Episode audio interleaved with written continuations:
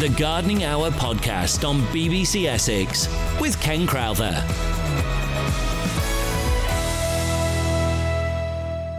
Hello, I'm Jeff Hodge, in for Ken Crowther, and this is the BBC Essex Gardening Hour podcast. Don't forget, you can subscribe to this podcast on BBC Sounds. This week, I've been taking your calls on everything from compost bins, magnolias, and roses. We've also got some top tips of things you can be getting on with in the garden, plus our plant of the week. We go straight to your calls, and this week we start with Keith in Rochford. Good morning, Keith. Hello there, Ken. Uh, it's, Uh, no, it's it's Jeff, Jeff. isn't it? yeah. It's Jeff.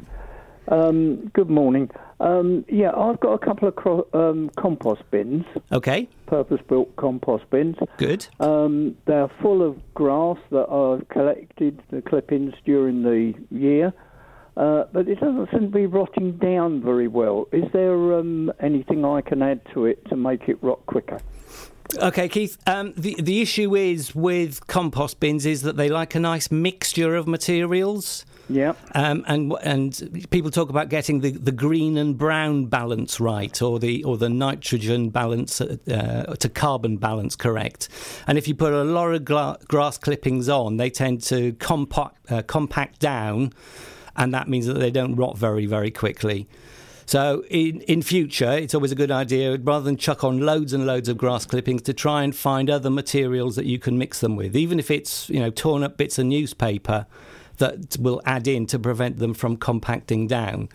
So what I what I think if if they were my compost bins, I think one thing I would do is that I would um, initially empty them and then try and sort of mix them up and get some more air back in them, and then put the material back into the compost heap. Um, and then, if you're looking for um, an accelerator, I mean, you can buy compost accelerators from garden centres or stores, but basically all they are is a, is a source of nitrogen for the bacteria that do all that breaking down and composting. So if you've got um, uh, you know, if you've got some well rotted manure or, or any manure that you can add in, even if you've got some grow more fertilizer or, or even a, a, a shovel full of spade, uh, a shovel full of spade, a shovel full of soil, um, that will help to accelerate it. Um, but I think if the, if it's so compact with all grass, I think my first thing to do would be to empty it out. Probably, probably not today because most of it will probably blow away, uh, and uh, try and sort of get some air in, mix it up a bit more, and then use your uh, compost accelerator. Okay, thanks, Jeff. Does that help? Yeah. Yes, it does. Thank yeah, and I say much. ne- ne- next year try and put something else in. You know, try and mix some some weed leaves, or if you've got anything that's um, you know potato peelings from the kitchen, or if you're doing any pruning, anything like that, add that at the same time. Yeah. Okay then. All right, good Yeah, luck. thanks Thanks. Keith. Thanks for the call. Thank you. Uh, we're now going off to uh, talk to Pat, who is in Stock. Is that right, Pat? It is, yes. Good morning, Jeff. Good Nice morning. So, how can to we you. he- how can we help you? Well, I, I've, I've got clematis, a montana in the garden, which I cut down after it flowered um, earlier on in the year.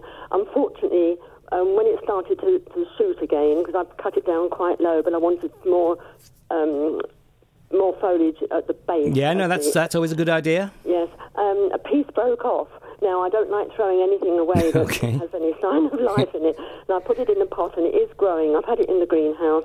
Now, do I keep it in the greenhouse over the winter or do I put it outside? Okay. Um, the the thing for, for clematis, which are, which are generally, you know, the vast majority of varieties, particularly montanas, are, are, are bone hardy. Yes. The, the the thing that would decide it for me is how much root growth has it put on. So have you had a chance to look at that? No, I haven't. It, it is growing. There's new shoots coming out at the top, and I haven't sort of taken it out of the pot to have a look.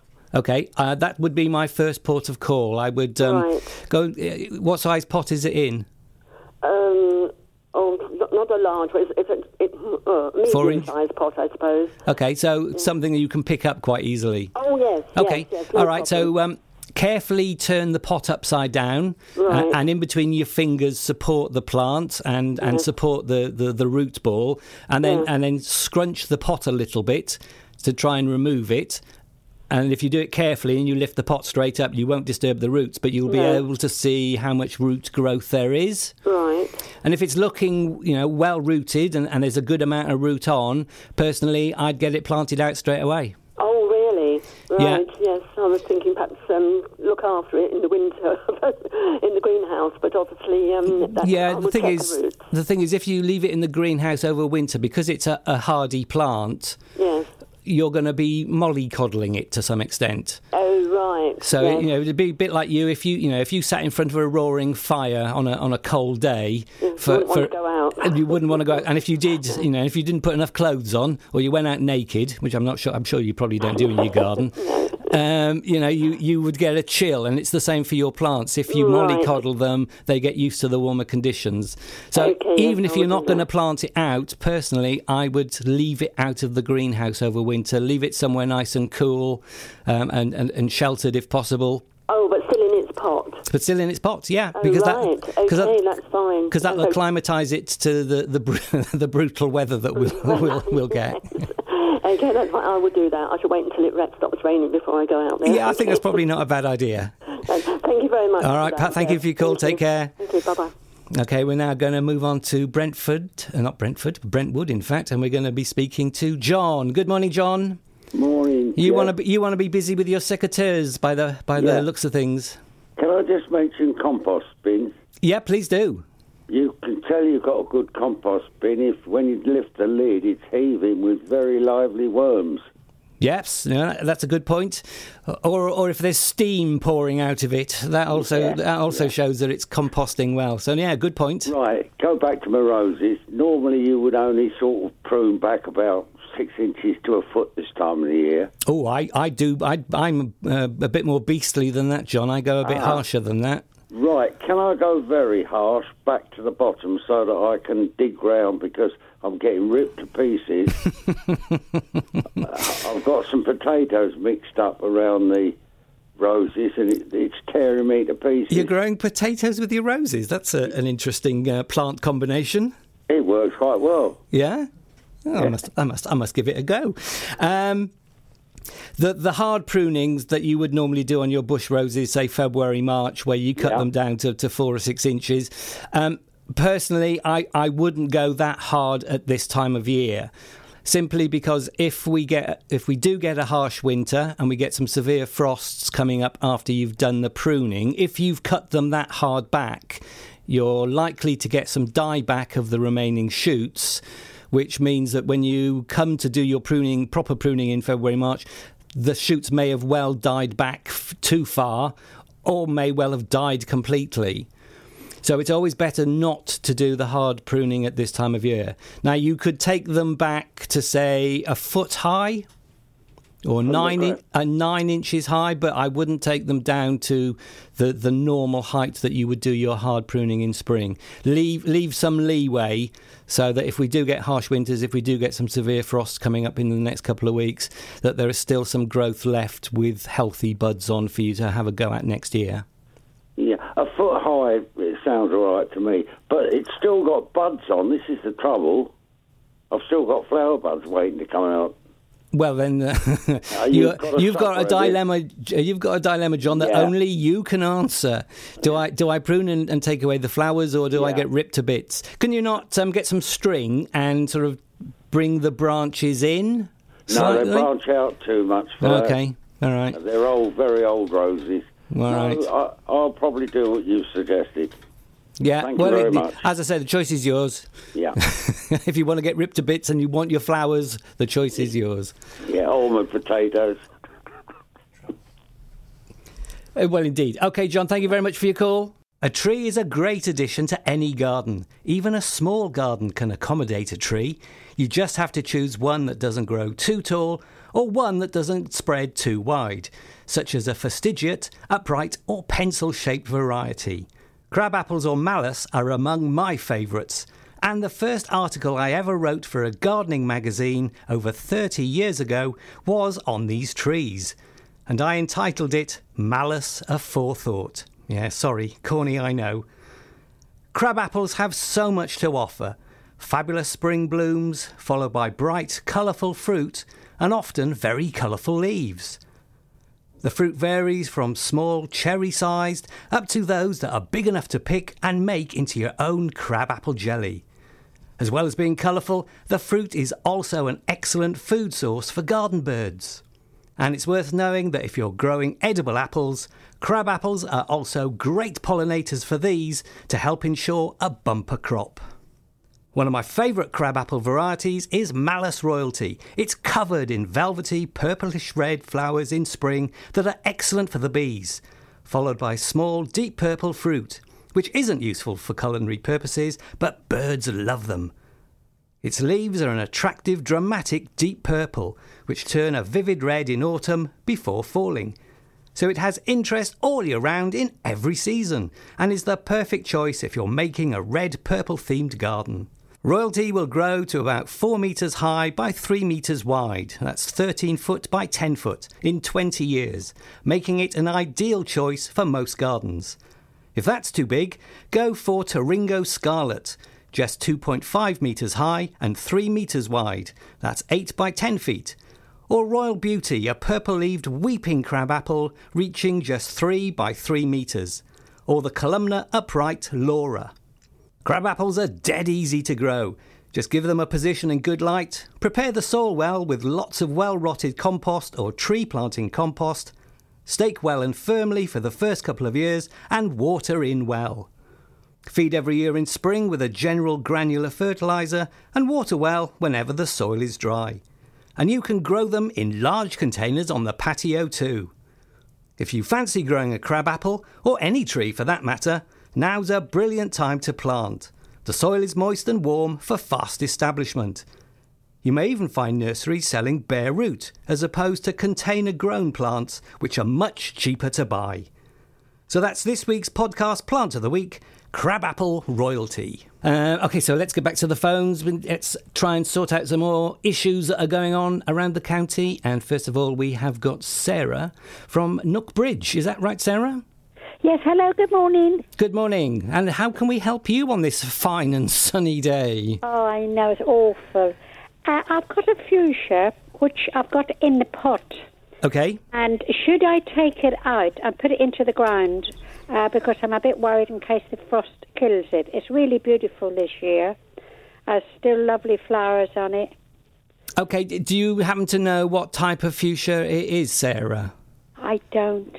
Okay, because basically, basically we have we have two types of fuchsias. We have those that are are, are so-called hardy, um, although depending on the winter, they're not always 100% hardy, which which can be left out in the garden, um, and you could plant that out in the soil.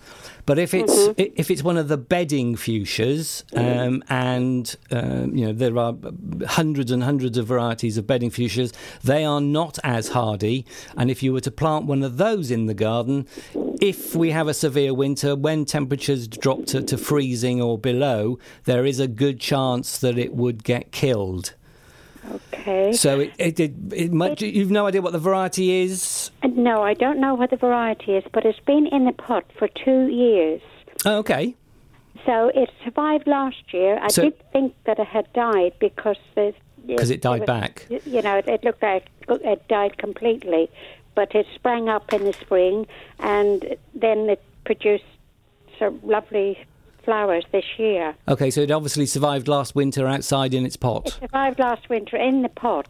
Okay, yes. I'd um, I'd I'd risk it for a Swiss kit if I was you. Yes, I would. Uh, I would plant it out because you, I think what you're trying to get at is if you have plants that are not 100% reliably hardy in a pot over winter, then because the roots aren't protected by the surrounding soil, they can get frozen. Mm-hmm. And if the roots freeze, then the plant will die. So, yeah, I, yeah. I would definitely plant it out in the garden. Oh, it's in the garden. Oh, you mean in, in the soil? In the yeah, garden. yeah. Sorry, take it out of it. Take it out of its pot.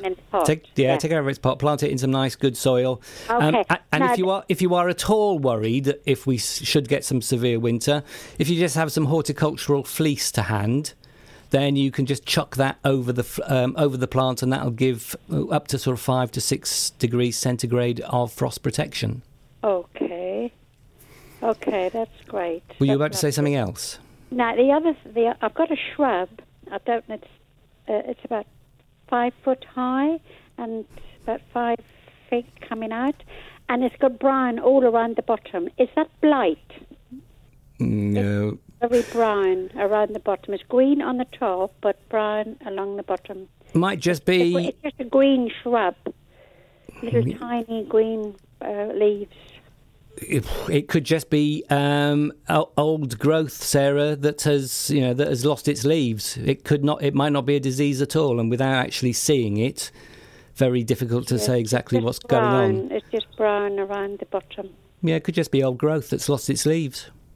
It's not uh something that's got into it. Uh, without seeing it, Sarah. I'm afraid it abs- it's a bit like it's a bit like me. It's a bit like me going to the doctor and saying, "Oh yes, my my mother has got spots on her face. What's wrong with her?" And the doctor's going to, you know, well, you know what the doctor's going to say. The doctor's going to say, "Well, I've got no idea. Can't you bring her in?" so without actually seeing, very difficult. it is. Can you have, uh, have you got internet access? Can Pardon? Yes, I have, Can, yes, you, can yes. you take a photo and, and email it to Ken? Yes. And then I'll, I'll, pa- I'll pass the buck, and then Ken can answer And it for you next on. next week. Have a look next week. Oh, that'd be great. And now one other thing. Have you got time to? I've got Come on, quick! honeysuckle. If you're quick, I've got hundreds of people wait. You're gonna, you're Yeah, gonna. I know. cause a panic. Can Yeah. I feed it during the winter time? No point. No point. There's no uh, shrubs. There's no point feeding shrubs during the winter because they're dormant. Okay. So, so it's a bit like you eating a four-course meal when you're fast asleep. It, you know, it's not going to. It's not going to agree with you, is it? it's just that I didn't have any flowers on it last year, and I thought it's because it needs. No, spring. As soon as we get through to sort of a little bit warmer weather in March, that's when the plants will start to wake up after their dormant uh, winter and they'll start growing, and that's when they need a good feed. But again, a bit like you, when you wake up in the morning, you need breakfast to get you going. Okay. Thank you very much, Jeff. Thank you very much. Thanks for your help. Um, Bye-bye. pleasure. That's what that's what we hear from BBC Essex on the Gardening Hour. So we're now going to go to uh, Great Wakering. We're going to talk to Pam. Good morning, Pam. How are you this morning? Oh, hello, Jeff. Um, not a very nice day, is it? Oh, I don't know. No. if you like being wet and blowing around, it's brilliant. um, I've got a, a, a, bit of a problem with my robinia tree in the garden. Okay. Is this the Um, one uh, with the lovely yellow leaves, Frisia? Yes. Yeah. Yes, it is. Um, anyway, I've only got a small garden, so what I've tried to do in the past is to sort of cut the top out Yeah. of the tree uh, to keep it short. Yeah. But um, for a couple of years, what I've done, I've really c- gone mad, really. and it's ended up looking a bit like a totem pole. Oh dear. Pam, Um, Pam I've goes mad for- in Great Wakering. Oh dear. So I've done that for a couple of years. But the question is, what should I really be doing to keep the, the tree um, small? Well, what you what you need is to put your secateurs away, Yep. get a spade, Mm-hmm. dig it up, No. and get rid of it. Because Oh, it's, o- get rid of it. it's obviously the wrong tree for the place Oh. you've got. Um, when you when you when you buy a tree, um, it- it's important to buy one that is that is you know, going to grow into the space you've got. And if you've got one where it's it's far too big and it keeps growing and growing and growing.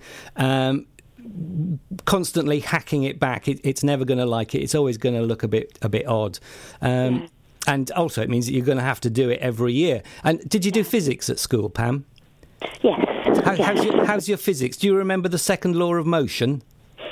Um, no. Okay, so second law of motion in physics says that for every action there's an equal and opposite reaction, and you find that when you get large trees and you cut them back hard, they rep- respond by growing more. So you're now so you're now in a constant cycle. So personally. If it was mine, and I, obviously I can't sway you one way or t'other because it's your it's your tree. But if it was mine, I think okay, I'm, I'm fed up of this. Uh, it, it's not the right tree. It's in the wrong place. I'm going to dig it up and I'm going to grow something far better. yeah, I did actually. I did wonder that. And if you want some good ideas for trees, then if you listen to the podcast, which will be available soon after the programme finishes this afternoon, I've recommended my favourite small crabapple trees, Oh, lovely. which would be a lovely. I'll def- great, great way of replacing your robinia. yes, I'll definitely listen to that. Thank you very much. Thank you very much. So I've got one. I've got one listener. Hooray! Thank you. Thank you very much, Pam. Thank you, and uh, I hope that sorts your problem out. Although it might not be exactly the answer you wanted. Okay, we're going to go to um, where are we going now? Hullbridge. We're going to talk to Sue. Good morning, Sue. How is it in Hullbridge? Good is it morning, is Jeff. it is it like the feel like the Mediterranean over there at the moment? Oh, of course. Good. Of course, it's absolutely glorious. Uh, lovely. I'll, I'll drop in on my way home if, if the Yes, I tree if, if the trees don't fall down in, in, in front of me uh, in the meantime. How can we help you this morning? Um, I was watching a YouTube video regarding gardening. Okay. And it was a chap who was, he lives up north, so similar to what we have, but a little bit colder. Yeah. And he was saying that um, he was sowing a lot of seeds now in a cold greenhouse or a cool greenhouse. Yeah. Um, and I wrote down the ones he said, and then I looked through my seed packets, and I thought, well, what is the criteria for being able to sow something now? Yeah, what type of things can I sow now? Um, rather than what shouldn't I? don't want to be wasting any seeds, so what also shouldn't I be sowing now? Okay. What what sort of things was he sowing, Sue? He was sowing, I made a list here, um, sweet peas, pansies, sweet williams, nigella, uh, marigolds, delphiniums, foxgloves, and snapdragons. Oh, and also broad beans.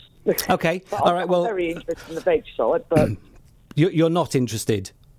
no, no, I said I'm very interested. Oh, you're very interested. Okay. Well, the the broad beans. It's a it's a brilliant time to to sow broad beans, um, but you do need a winter hardy variety. The one that I always grow is called the Sutton, which is a dwarf variety.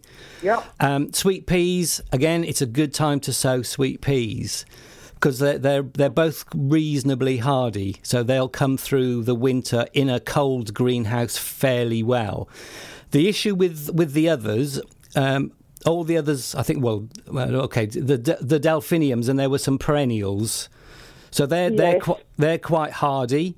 So again, sowing those now isn't necessarily a bad idea. But the ones that I, personally I would stick away from unless you have the correct conditions are the summer bedding plants. right. Simply because, okay, if if you've got if you've got the facilities to propagate them, if you've got the you know a, a propagator, heated propagator, or you can do it inside and you can get the right um, temperature for the seeds to germinate, that's fine. But the issue then comes of growing them on. And the vast majority of bedding plants, you know, once if they're outside in the garden, as soon as the frosts come and temperatures drop below four degrees centigrade, it kills them off. And if you Right. imagine, and if you imagine that seedlings are like babies and are more uh, sort of uh, tender and um, don't um, uh, respond well to cold temperatures, if you've got a cold greenhouse, then basically the temperature inside the cold greenhouse is only going to be three to five centigrade above the outside temperature, and they need a minimum of five centigrade.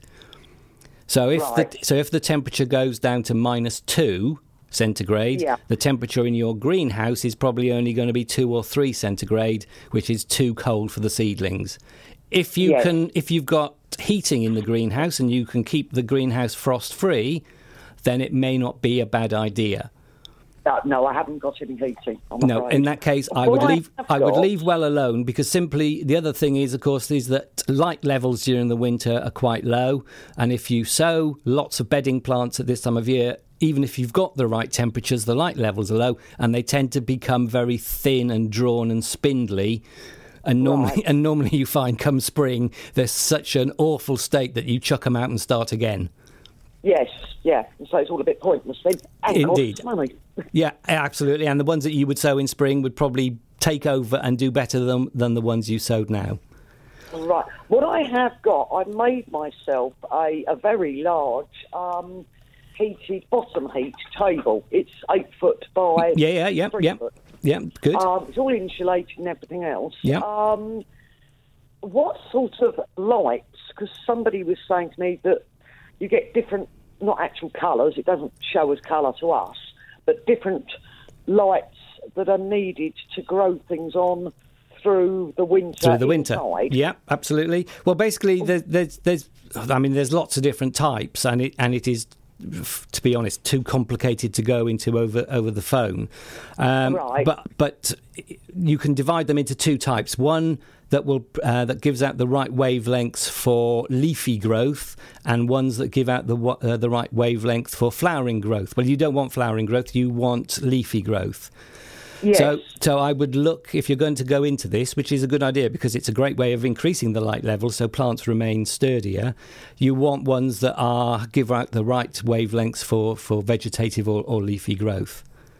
Oh, right. So it's not a colour. I thought somebody said something about red light and blue light. Well, yes, uh, like that, but- it- it's it's different- it- well, it's the wavelength of lights uh, that that dictate how the plants grow. And, and and different wavelengths are different colours, but basically you Right. want the right colours to give you vegetative growth. Right.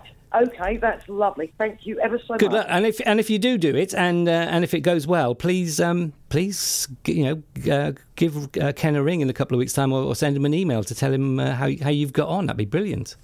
Yes, well, I must admit I've enjoyed building the bench. So Yeah. now all I've got to Now do all is you got to do is use it. Yeah. Well, as Yes, you've got as yes. you've got bottom heat, then obviously you are you can keep the plants warm. You could put a propagator lid over the top, and that would Yes. keep them warm during the winter. And if you're going to put the lights on, that'll be even better. Yeah, yeah. No, I'll, I'll let you know how I get on. Please do. Yeah, we'd love to love to hear. So now we've had a couple of frosts, it's time to lift and store dahlia tubers once the foliage has been blackened by the first frosts. But don't lift them until the leaves have been hit by frost. They can be left in the ground, covering over them with a thick protective mulch layer, but it can be a risk in cold winters. And they come into leaf later in the year and flower later too. So start by cutting down the stems to about six inches above the ground and don't forget to tie a label. Dig them up carefully so that you don't damage the roots. A garden fork's probably the best bet. Remove any loose soil and then stand them upside down for a couple of hours in the dry, such as in a shed, garage, or greenhouse. Then pack the tubers in crates of just moist compost, but not burying the crown. And that's where the stems join the tubers and put them somewhere frost free. And again, that can be a, a, a heated greenhouse or a shed or a garage. And those growing in pots, well, just move the pots into a frost free greenhouse, shed, or garage. And if your evergreen ornamental grasses took a bit of a bashing over summer, they may need a bit of a makeover. Although cutting them back is done in spring, you can remove any dead or damaged leaves now. You can even rake through the plants with a hand fork to remove all the difficult to get at bits in the middle. The Gardening Hour podcast on BBC Essex with Ken Crowther.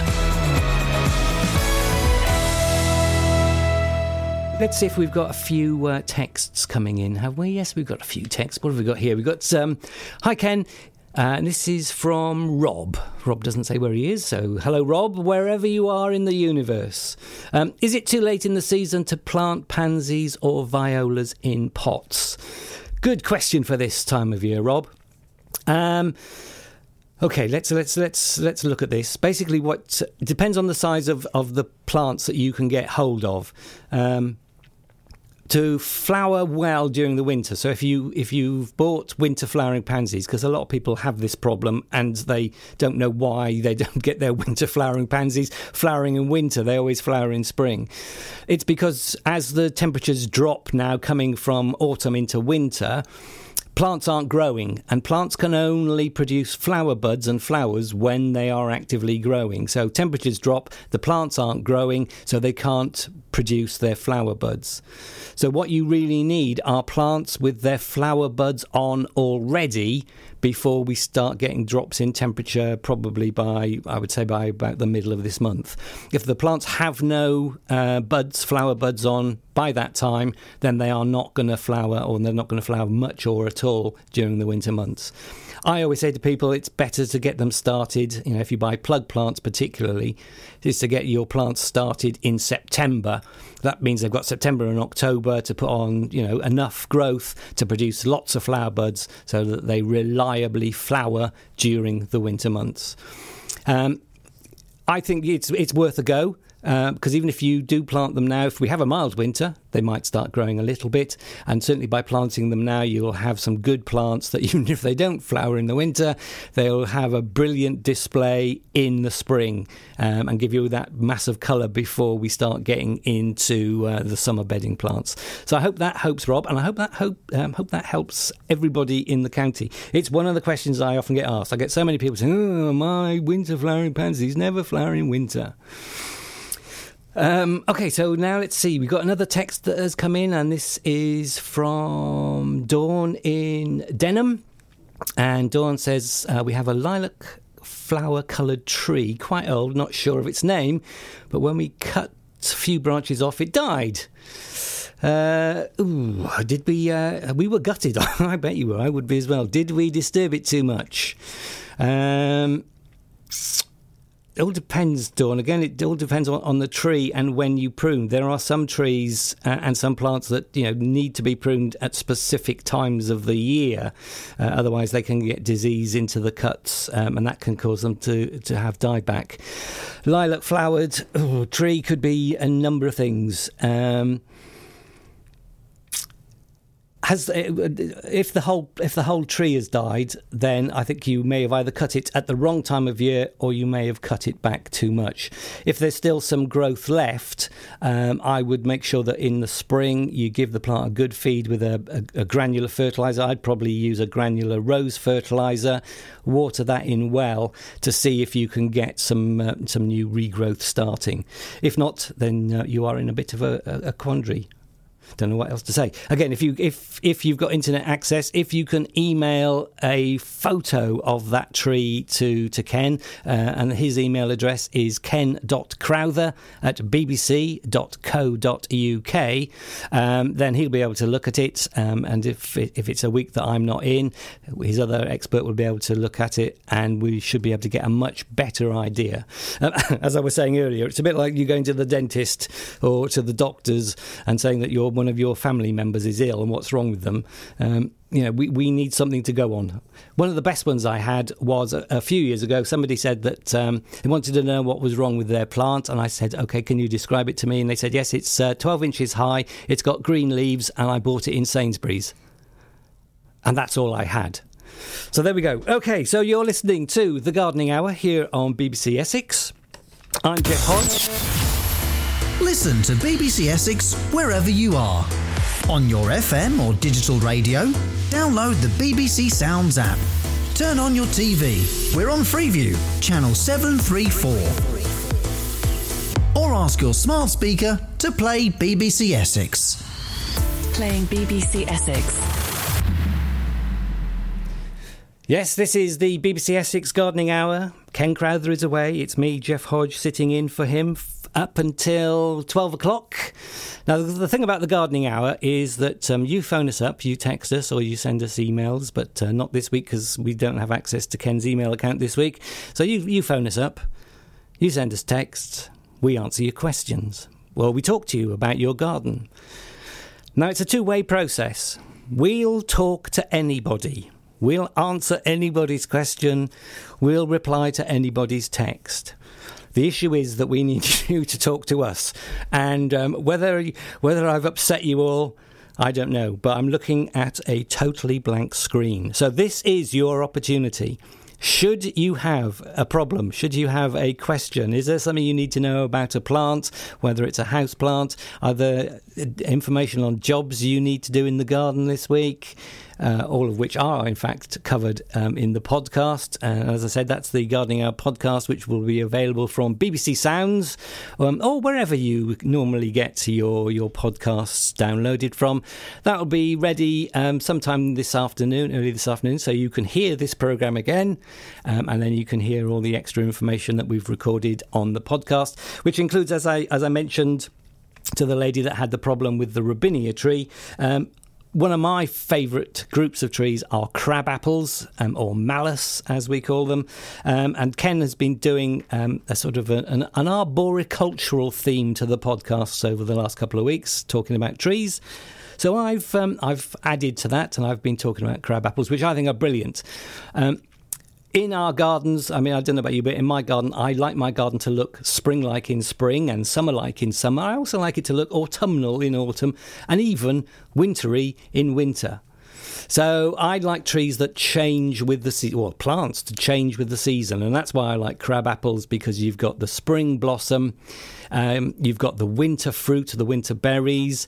If you buy a variety that's got coloured leaves, you've got fabulously colourful leaves during the summer, and on a lot of varieties, those give great autumn leaf colour too. So it's got something in spring, something in summer, something in autumn, something in winter, um, and it's a great choice for small gardens. So if you're interested, the podcast from BBC Sounds or wherever you get your podcasts downloaded from will be available a bit later this afternoon. Luckily, my call to action has spurred a number of people into action themselves. So, Excellent. We've got some people to speak to. So, first of all, we're going to go and talk to Howard, and Howard is in South Woodham. Good morning, Howard. Thank you for saving my bacon. How are you? you? Yeah, I just thought I heard the I heard the uh, the message, so I thought I'd better make a phone Good. call. The subliminal message got got through to you. Thank you. Yeah. So how can I'll I you help? is, I, I um I, I, I troubled my lawn in the summer. Obviously, everybody did. I think with uh, the drought we had. Yep. Um, and it basically uh, became very very bare uh, in patches. So I so I actually scarified it and uh, spent a bit of time on it. Uh, scarified it, uh, reseeded it and watered it, and obviously, you know, with the amount of rain we've had, I haven't to too much about that. yeah. Um, having said that, uh, within that period from September until now, I've cut the lawn twice. Okay. And it's looking, it's looking really good. I have to say, it's looking really good. I like a man Uh, that shows but off about his lawn. I'm sorry. I said I like a man that shows off about his lawn. Yeah, so yes. yeah, I'm- I'm quite pleased about it because it did look really bad. Uh, having said that, now I've um, I've got some autumn lawn feed. Now, as I said, I've cut the lawn twice. I'm just wondering if it's a a good idea or not to apply autumn lawn food uh, lawn feed to to the lawns. Obviously, in, in dry weather. Um, I don't want to sort of um, upset the, the growth that's that's that I've achieved so far, really. You know, but I, I just think it, it it probably could benefit it. Uh, but um, I just thought I'm not. I'm a little bit of a quandary at the moment whether to do it or not. No, Uh, I, what- what's your advice on that? I certainly would, Howard. Um, the, the thing is about lawn feeds and lawn fertilizers is that they don't only make the grass grow upwards and Yeah. they don't only make it look a fabulous dark green, but they also make the grass grow outwards. So grasses grow by a process called tillering, and they produce side tillers, and that's how you get sort of thick swards, to use its proper word, really thick green lawns. So feeding throughout spring, summer, and autumn will not only give you good green, it will also give you a thick green lawn. And, and thick green lawns mean that also it can outcompete moss and weeds. But when you do an autumn feed, it's also high in uh, phosphates and potash, which encourage root growth. Yeah. And the root growth is vitally important to get the plants through the winter, through winter wet, through winter cold, through summer droughts. So it's going to sort of drought proof, if you like, your lawn. And it will also help it to stand up to pests and diseases. So I would definitely say it's not going to it's not going to hinder. It's actually going to help. Even so, the, the grass is still very young. Yeah. As I say, it's, it was put down around mid-September, and it's it's actually come along very well. Yeah, and if it's if it's gro- if it's growing that well, I would certainly still use it. Good, but, excellent. But I would probably use it at half the normal recommended application rate. Right, So yeah, because that's one uh, mistake I made in the spring, actually. Last year, I actually did tend to overfeed it a little bit. Yeah, It, uh, yeah. Trying So- to keep up watering was quite difficult and expensive, of course. Of course, yeah. so Um, if it, so, if it says um, two you know, ounces, it didn't, it didn't do any good at all. no, well, Uh, overfeeding. said to me, if you're going to feed your lawn at all, feed it in the autumn. It's the best time, with, obviously with a lo- autumn lawn feed. Yeah. Um, No, o- does make more overfeeding will do far more damage than underfeeding. So if it says two square, uh, two ounces to the square yard on the on the box, put on one Yeah. ounce to the square yard. Yeah, good. Okay, well, thanks very much for that. Thank you, Howard, and thank you for your question. That's fine. Okay, thank you very much. All right, take care. We're now going to move off to um, St. Lawrence, where we're going to speak to Linda. Good morning, Hello, Linda. Hi there. How are you? I'm all right, thank you. Um, Jeff, um, I've got mealybug. Have you? Um, Like- yeah, like- yeah, where- where's that? In your under your armpits? um, no, I shave well. Oh, good, good. um, and I have no doubt that this was brought in um, on an orchid. Okay, yeah, yeah, that's quite Um, common.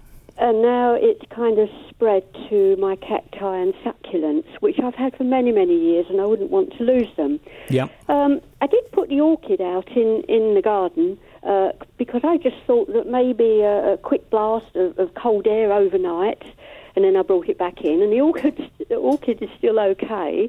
Not sure about the mealybug, whether whether it's still alive on it, but it, it's it. I try to clear it off, and it just keeps coming back.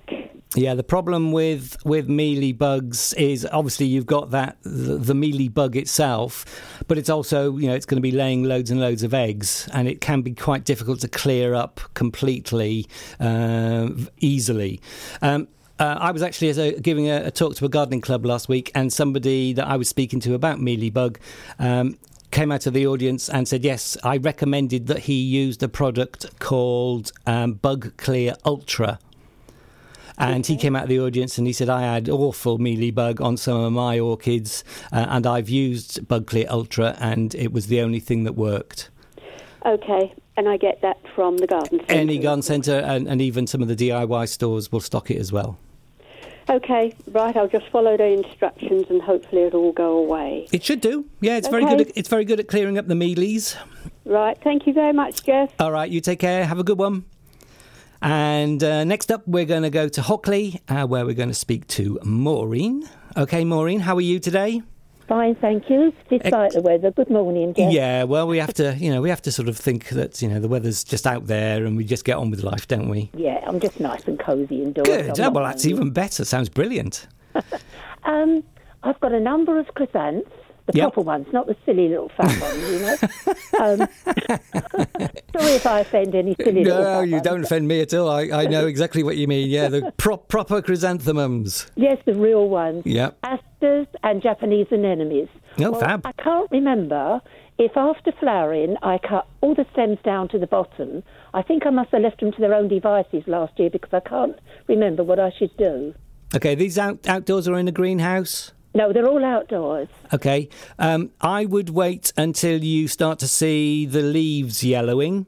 Right. And then you could cut them back to roughly about six inches from the ground level.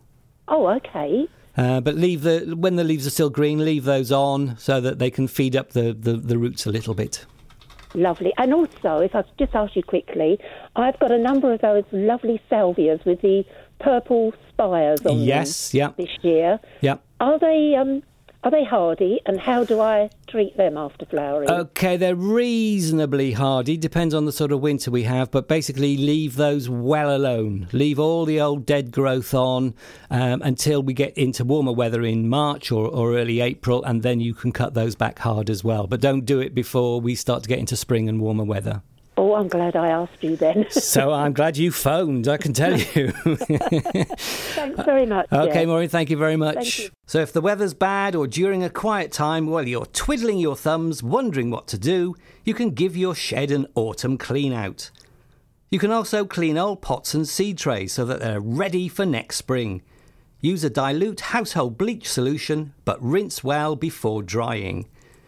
You can also clean, oil, and sharpen all your cutting tools, and that includes your hoe, which also needs a sharp blade. Give all your tool heads a good scrub, removing caked on soil, and wipe wooden handles with a little linseed oil applied with a soft cloth. You can also remove soil from bamboo canes, dry them, and store them in the shed or other dry place. And if they've got any rotten ends, just cut them off and either sharpen the blades of your lawnmower or treat it to a new one. And if you can get outside, clearing away any dead or dying leaves and other plant debris from the veg patch and from overwintering veggie plants improves the appearance and helps prevent pests and diseases next year. But when clearing away old pea and bean plants, simply cut off the tops for the compost heap and leave the roots in the soil they'll return valuable nitrogen to the earth, acting as a natural feed. And if you need a bit of a workout, dig over clay soils, but not light sandy ones. Exposure to frost and rain will help break down heavy clay, and if you add some organic matter to the soil, this will help greatly too. Quickly going back to the phones, and we are going to talk to Valerie from Gosfield. Hello, Valerie. Oh, hello. How can we help you? Sounds like you've got you've got paradise in your garden. I no indoors. In indoors, the, okay. Well, in the sun lounge. Yeah. Yeah, I've got a, a bird of paradise that I planted a seed. Oh, must be seven or eight years ago. Okay. I can't remember. And this, I mean, it's beautiful. It's over five foot tall now. And um, this year, early summer, it had two lovely buds come on it, but they didn't manage to come out. They just dried and seemed so hard wouldn't come out. Now I've got two more, and um, they're having difficulty coming out. One is, I'm sure, is not going to come out. It's just going brown. The other one, I've given a bit of a helping hand to the bud with my nail to try and release it a bit because it seems so hard. But I'm just wondering why they're not coming out. Okay, the usual reason, um, presumably it, it's fairly well pot bound, is it? Well, it must be. Yeah. Yes. The usual reason, although birds of paradise always flower more profusely when they are pot bound, that does mean that obviously because there's so many roots in the compost, there's no room for water. And usually when flower buds, you know, start and then stop, it's because the plant isn't getting enough water. So I would just, and obviously we're into winter now, so you know you don't want to you don't want to be flooding them. But I would I would up your watering frequency. So don't you know don't give it far too much. But rather, you know if you're only watering say once a fortnight, I might start to try and up it to uh, maybe Yeah. once or twice a week to increase the frequency. at least once a week. But, Oh, um, okay. and I did try giving it a bit of um, food. Yeah, fertilizer um, isn't a bad idea. But okay, so if you're doing it once a week, I would put it up to twice a week. Right. So just get some more regular supply of water. What normally happens is that it has water, and then if it, the roots dry out, the plant says, "Oh, there's a bit of a problem going on here. I better get rid of my flower buds." So if you can make sure that you keep the, the, the, the supply of water going more constantly, you should get a better uh, better outcome. Yes, I mean one one bud is half out. It's got lovely orange and purple top half, but I don't think the bottom half is going to get out of the. All right, give it a give it a bit more. Pump pump up the water, Valerie. Pump up the water a bit, and let, let's see if that works. That will do that. Thank you very much. Okay, brilliant. Thank you very much for your call. Okay, let's go pop off to Acton. We're going to Acton. We're going to see Susan. Um, uh, it's great what they've written that, you're going to talk about, uh, Susan. So um, I, I think I know what it is, but um, you tell me what what are you phoning BBC Essex about? About the Christmas poinsettia. I've had it since last Christmas. It's doing really well. Uh, okay, and they- I'm they've- putting it in a black sack for about 12 hours a day. Oh, okay. But you are you are you are keen and through Are determined. very yellow and transparent, looking a bit anemic. Should What- I be feeding it? What the leaves are? Sorry. Yes, the new leaves. Um, did you repot it before putting it in the bag? Um, did, well, this spring, did you repot it this spring? Middle Or- of summertime, I repotted it. Yes. Okay, so it's it's had a little bit of fresh compost. Um, it certainly sounds like you're either overwatering. Right. It's only about once a week I do it. Okay, when whenever I'm doing that this sort of thing with with house plants, I'm a scientist, so I weigh my plants. Oh, okay. No, I don't. I'm not that. I'm not that sad. Although some people say I am. I um. I, I pick the pot up. Obviously, if if, if, if the pot's big enough, uh, you know, if it's two, two foot in diameter, I have a bit of a problem. But I always pick pots up when I walk past them, and I, I waft them up and down in my hand. Right. And if you do that on a you know on a regular basis, you'll soon get used to, to feeling how much it should weigh if the compost has enough moisture. Right. And if it feels, you know, heavy in your hand, then obviously it's moist and it doesn't need watering. If you pick it up and you waft it up and down and it feels a bit light, then that's telling you that it, it should need some watering. Or I or I use my patented moisture content probe, which is my index finger. Pencil, yes. and, I sho- and I shove it in the compost. And if the compost feels dry, the compost is dry, and if it feels damp, the compost is damp. Yeah. And that and that's a better way of gauging watering on, on certainly house plants than than saying, okay, I'm, I'm going to water it. I water it once a week, or I'm going to water it today. Or it's always better to to have a bit of an idea. When, When it it. when it needs it, rather than just going, oh, I haven't watered it for a week. I'd better give it some water. So do you think I'm putting it in the bag for too long? No, it sounds like you're doing the the right amount of time. Basically, you do it overnight, so that's that's that's right. But I think feeding also will help. So if you haven't been feeding it, I would give it a liquid a liquid feed with a um, high potash fertilizer. Um, check the watering. Because Yep. under, underwatering and overwatering will give you the same symptoms, um, and I'm sure you'll be back on track. Right now, what I when you just said about um, overnight in the bag, I put it in the bag during the day, and then leave it out overnight. So Ah, right. Okay, no, it's it should be it's best done overnight. Right, I'll swap it round there. and, it, go and, get and it it'll be it'll be easier for you, Right. I, I think, if you do it overnight as well. Right, I'll do that then. Thank you very much Brilliant. for your advice. Thank you, Susan. Okay, we're gonna go to Steve, uh, who's in Colchester. Steve has an allotment apparently. So, Steve, um, how, how's your allotment doing today? Uh, a bit wet, but I'm probably going to go over and water in a minute. okay. How can we help with your allotment? Right, well, basically, I'm struggling with it. I've had it about 18 years. I'm not a real gardener by no means. I like growing things. I like growing things in season. That's what I, that's what I've got an allotment for. I'm Brilliant. just mad on food. Brilliant. So, but, but basically, um, I, I'm I'm really struggling with it. I've got twitch over there, and I don't really want to um, put chemicals on it. I don't want to put carpet on it or cover it up. Is there anything I can do? I'll just I'll just find it sort of overwhelmed. I, I've, what I've tried to do, I've done it because it's a ten rod. I've tried to do it in like um, four quarters. Yeah. So do flowers one part. Yeah. Um, uh, soft fruit the other side. I've got like nine or ten rhubarb plants, um, and I'm I'm growing leeks at the moment, and um, it's just um, and parsnips and that, and I've got I've got a few carrots in there that I'll put in there in the summer. Sounds But, brilliant. Um, they seem to be looking well, but. It's just that digging. I just and my arms are killing me. You I'm know, sure. but I don't want to give it up because I'm I'm 60 next year. So basically, I think if I, you know, I want something to do when I retire, and Yeah. I want to keep it because I have a job of getting an uh, getting an allotment. You know, so Okay, well, the, the prob- one of the problems with twitch or, or couch grass, it has different names Yeah, in different parts of yeah. the country, is that the roots spread horizontally. I know they do. So if you know, you could spend ages clearing up your plot, but if your next door neighbour has got it on his plot and he doesn't clear it up, then it's going to constantly keep coming back.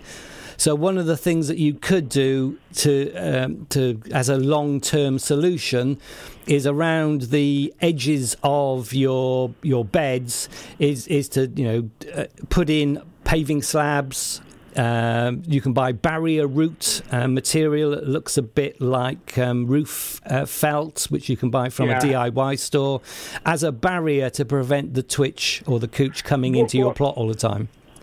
What, But- I've, what, but what, apart- I've, what I've done, what I've done, I've um, got a trench, so it's about um, a foot deep. Yeah. So I've got that quite clear because I Okay. was told about that trick um, ages ago. It's just on the plot. I just every time I go up there, I do some digging. if you- I have a nice time up there.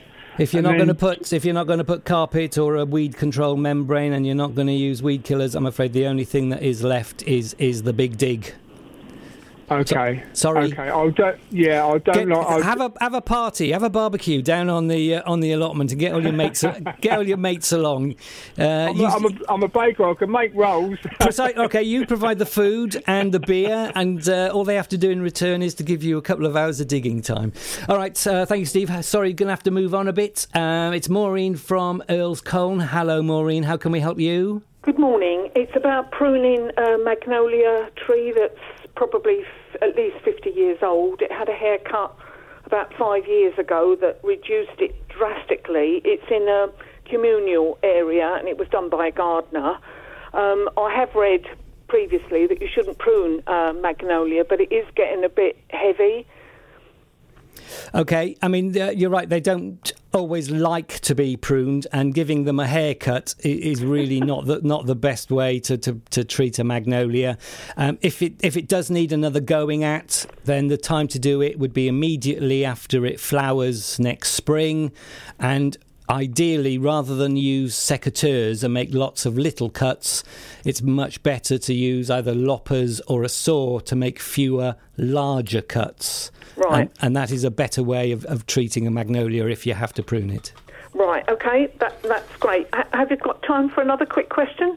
Quick. Quick, rockery. I need to move a rockery. I started it last year, but it's too flat. I've got topsoil. I need to give it an uplift so I can see it from the house better. Yeah. When's the best time to fiddle about with it? Well, you can do that now. I mean, all the plants, all the plants are, are are dormant or dormantish, so you can lift all the plants out, providing it's you know we don't get you know floods Yeah. that uh, mean that you can't get on the soil or, or work the soil properly. Um, then I, I would certainly make a start on it now, most definitely. And Okay, obviously, and obviously, right. if you get it done in time, now's a good time to um, to uh, to restock it with new plants if necessary. Yeah, uh, yeah, I've got those ready. okay, that's great. Thanks very much. Thank you, Maureen. Thank you. We're Bye. quick. Okay, we're quickly going to pop off to Rollesby and we're going to talk to Kath. Yes, Hello? hello, there. Um, yes, my problem is is with presents.